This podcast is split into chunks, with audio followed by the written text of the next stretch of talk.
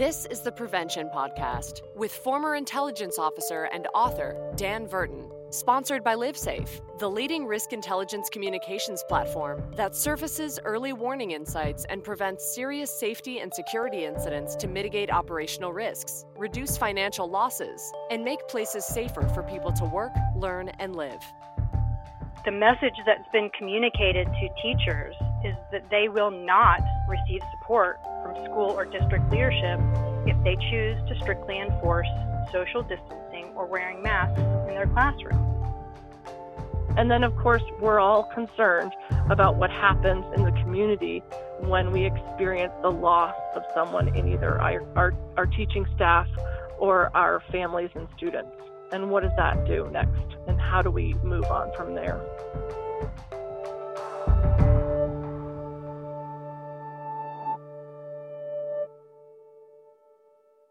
Welcome to a special edition of the Prevention Podcast, everybody. I'm your host, Dan Verton.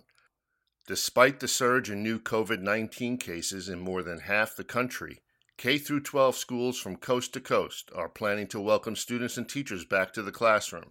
Although many are planning a mix of distance learning and in person instruction, supported by prevention measures like social distancing, mandatory face coverings, and health survey apps, most teachers and staff members feel overwhelmed by the risk management challenge that COVID 19 presents. One of the school systems that is working through this debate and planning process is right here in LiveSafe's own backyard.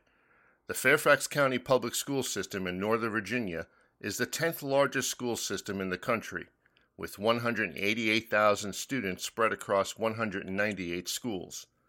It's also the third largest employer in the Commonwealth, with more than 24,000 full time employees.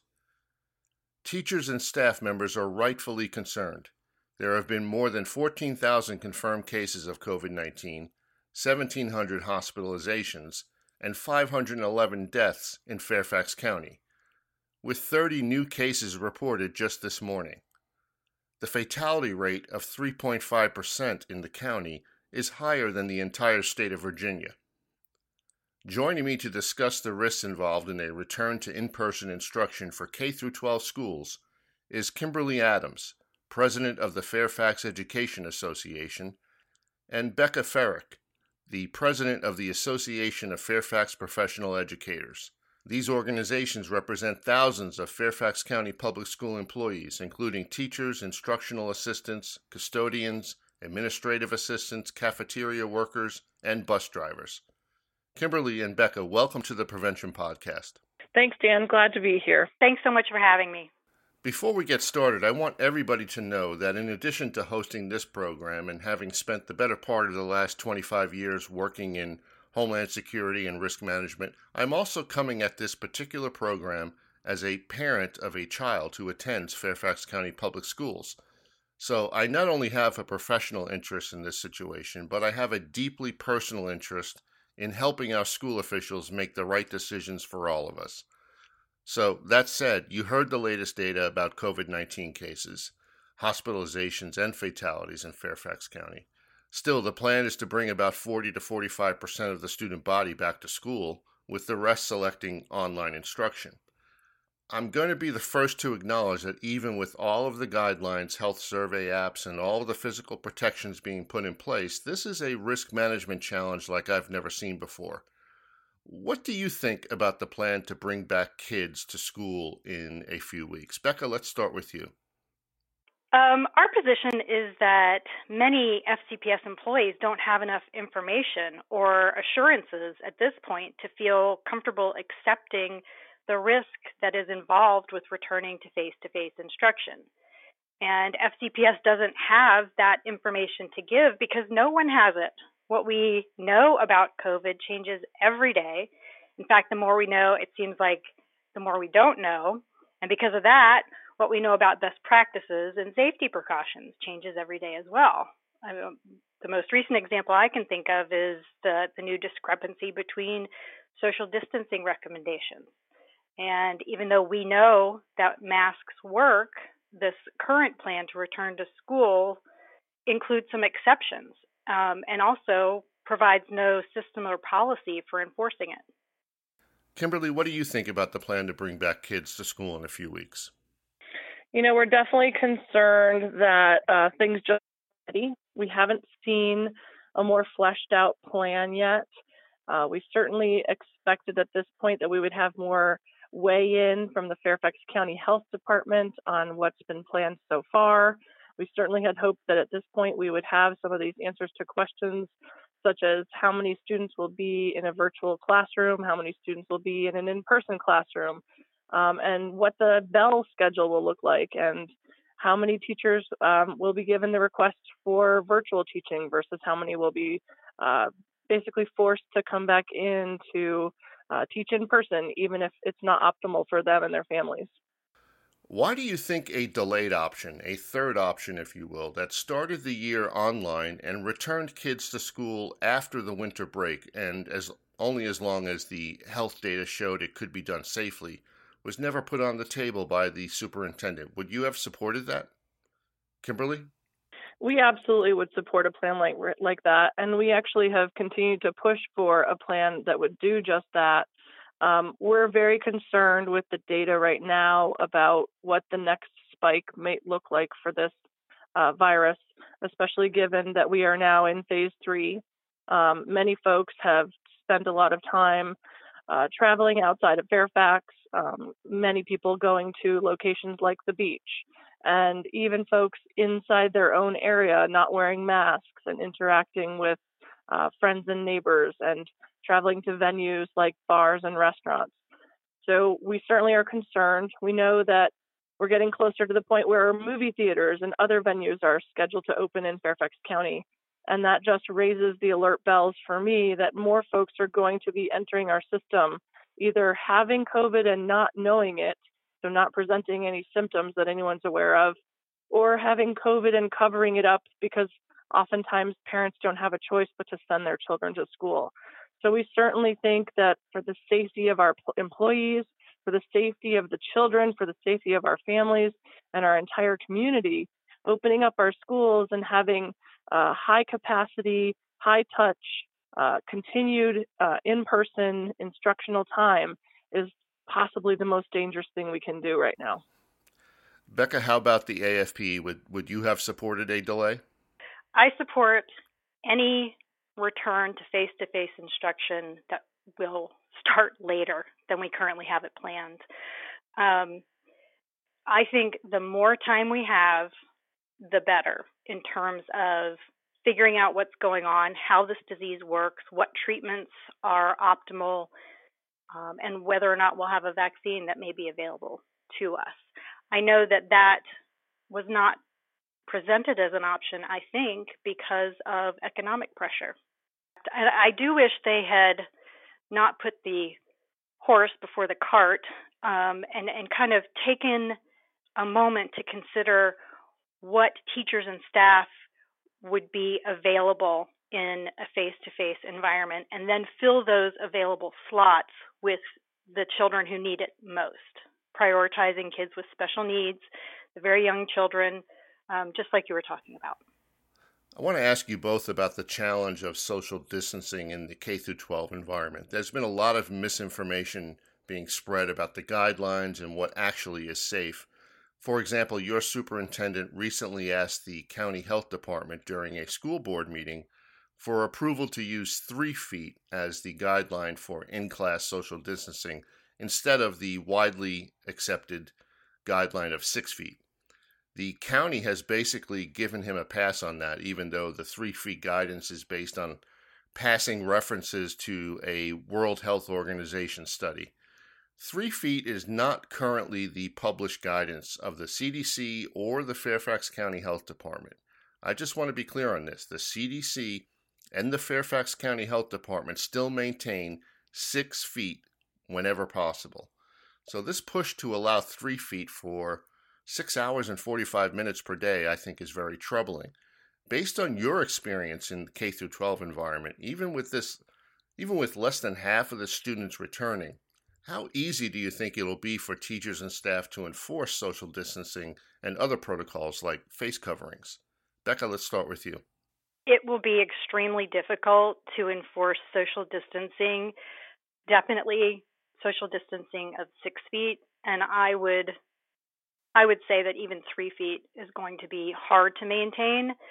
The problem is that at the moment there are really no guidelines for adhering to safety precautions in our SR&R document. That's the, the student rights and responsibilities document that guides behavior and discipline.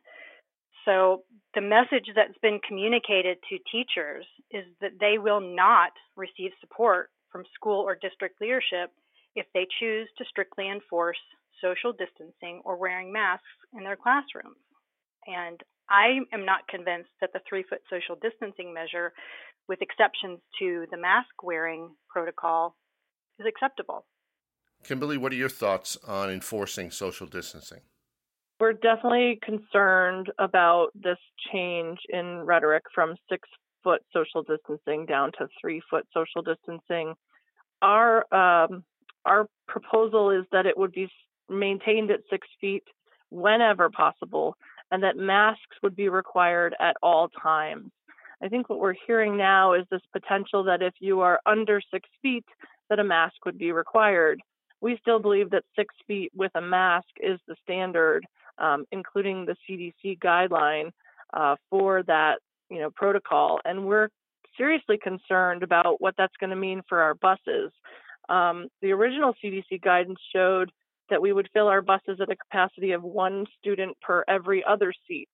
We have seen guidance now in Fairfax County that shows that our buses would be one student per every seat.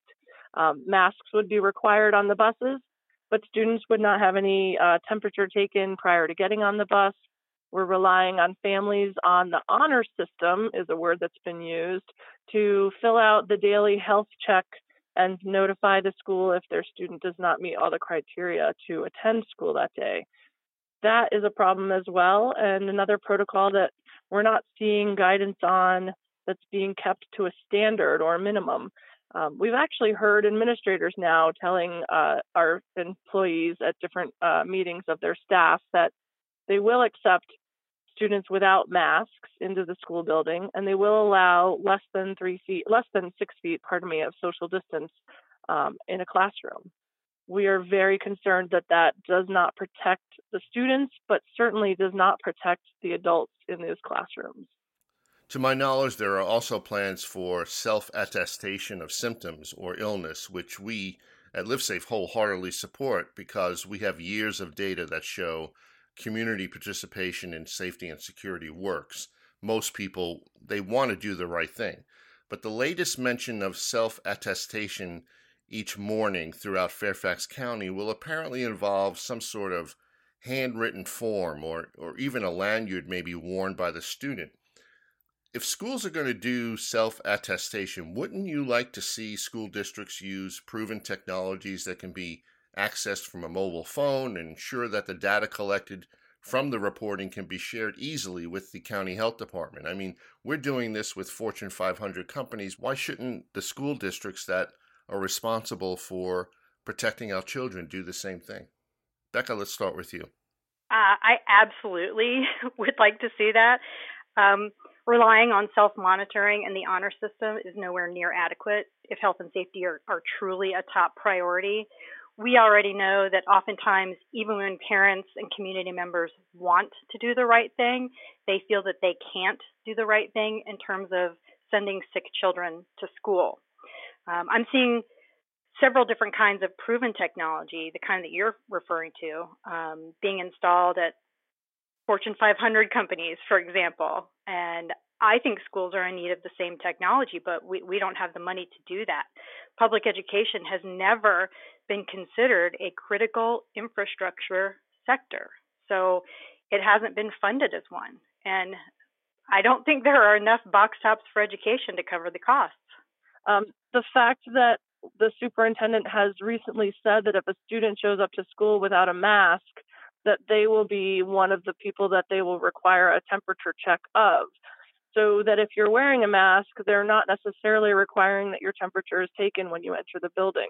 Um, they're basically assuming that if the parent has attested to you being healthy, put a mask on their child and sent them to school, that they should be fine to enter the building, go about their day, have lunch without their mask, um, go about other activities, and potentially be within three feet of another student or teacher, and then um, be able to go back home and potentially bring whatever they've picked up from school back with them. So we are concerned about the honor system around these checks, and, and certainly if there are technologies out there that can help this to happen, we would be interested in helping the district to explore that. So, this is a question for both of you. Obviously, the unfortunate reality is there's going to be additional spread of COVID 19 in Fairfax County schools. What happens when that becomes evident? Becca? Oh, I think I think the best we can hope for is vigilance and swift action. Uh, but I think that's going to be really difficult to achieve given what we know about pre symptomatic and asymptomatic transmission, as well as the lag time in receiving test results. Kimberly, what do you think when the first indication arises that COVID 19 is on the climb in Fairfax County? Yeah, we're wondering ourselves what the um, considerable viral load will be for a classroom to be suspended and, and quarantined, what that load is for a school to be suspended and quarantined. What does it take for the district as far as community spread before the whole district is in a virtual learning situation? Uh, we do believe that you are correct. The spread is probably inevitable.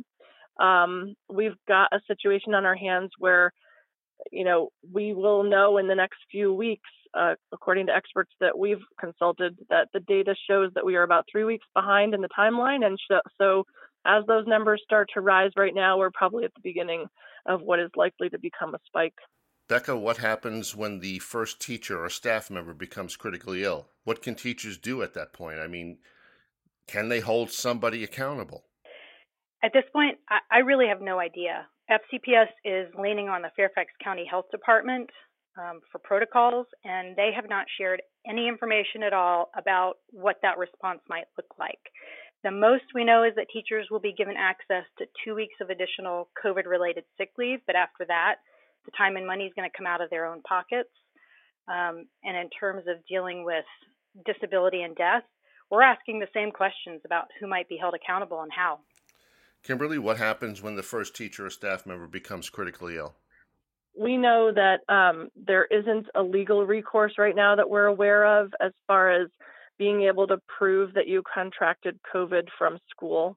Um, one of the things we've actually um, tried to suggest is that everyone should have a baseline test to know that when you start working for FCPS or start attending school with FCPS, that we know whether you currently have COVID or not um, as a baseline we don't know what happens when we find out the first staff member who becomes ill, whether they um, are even using their own leave. Once they, let's say, exhaust the federal leave policy for having COVID, um, how are they using leave after that? Because we know for some folks this is a more than a two week uh, recovery period. And then what happens to that classroom? Where are they placed in that time being? How are substitute teachers being employed? How are substitute teachers being trained in the correct protocols that all teachers will have for this viral uh, handling?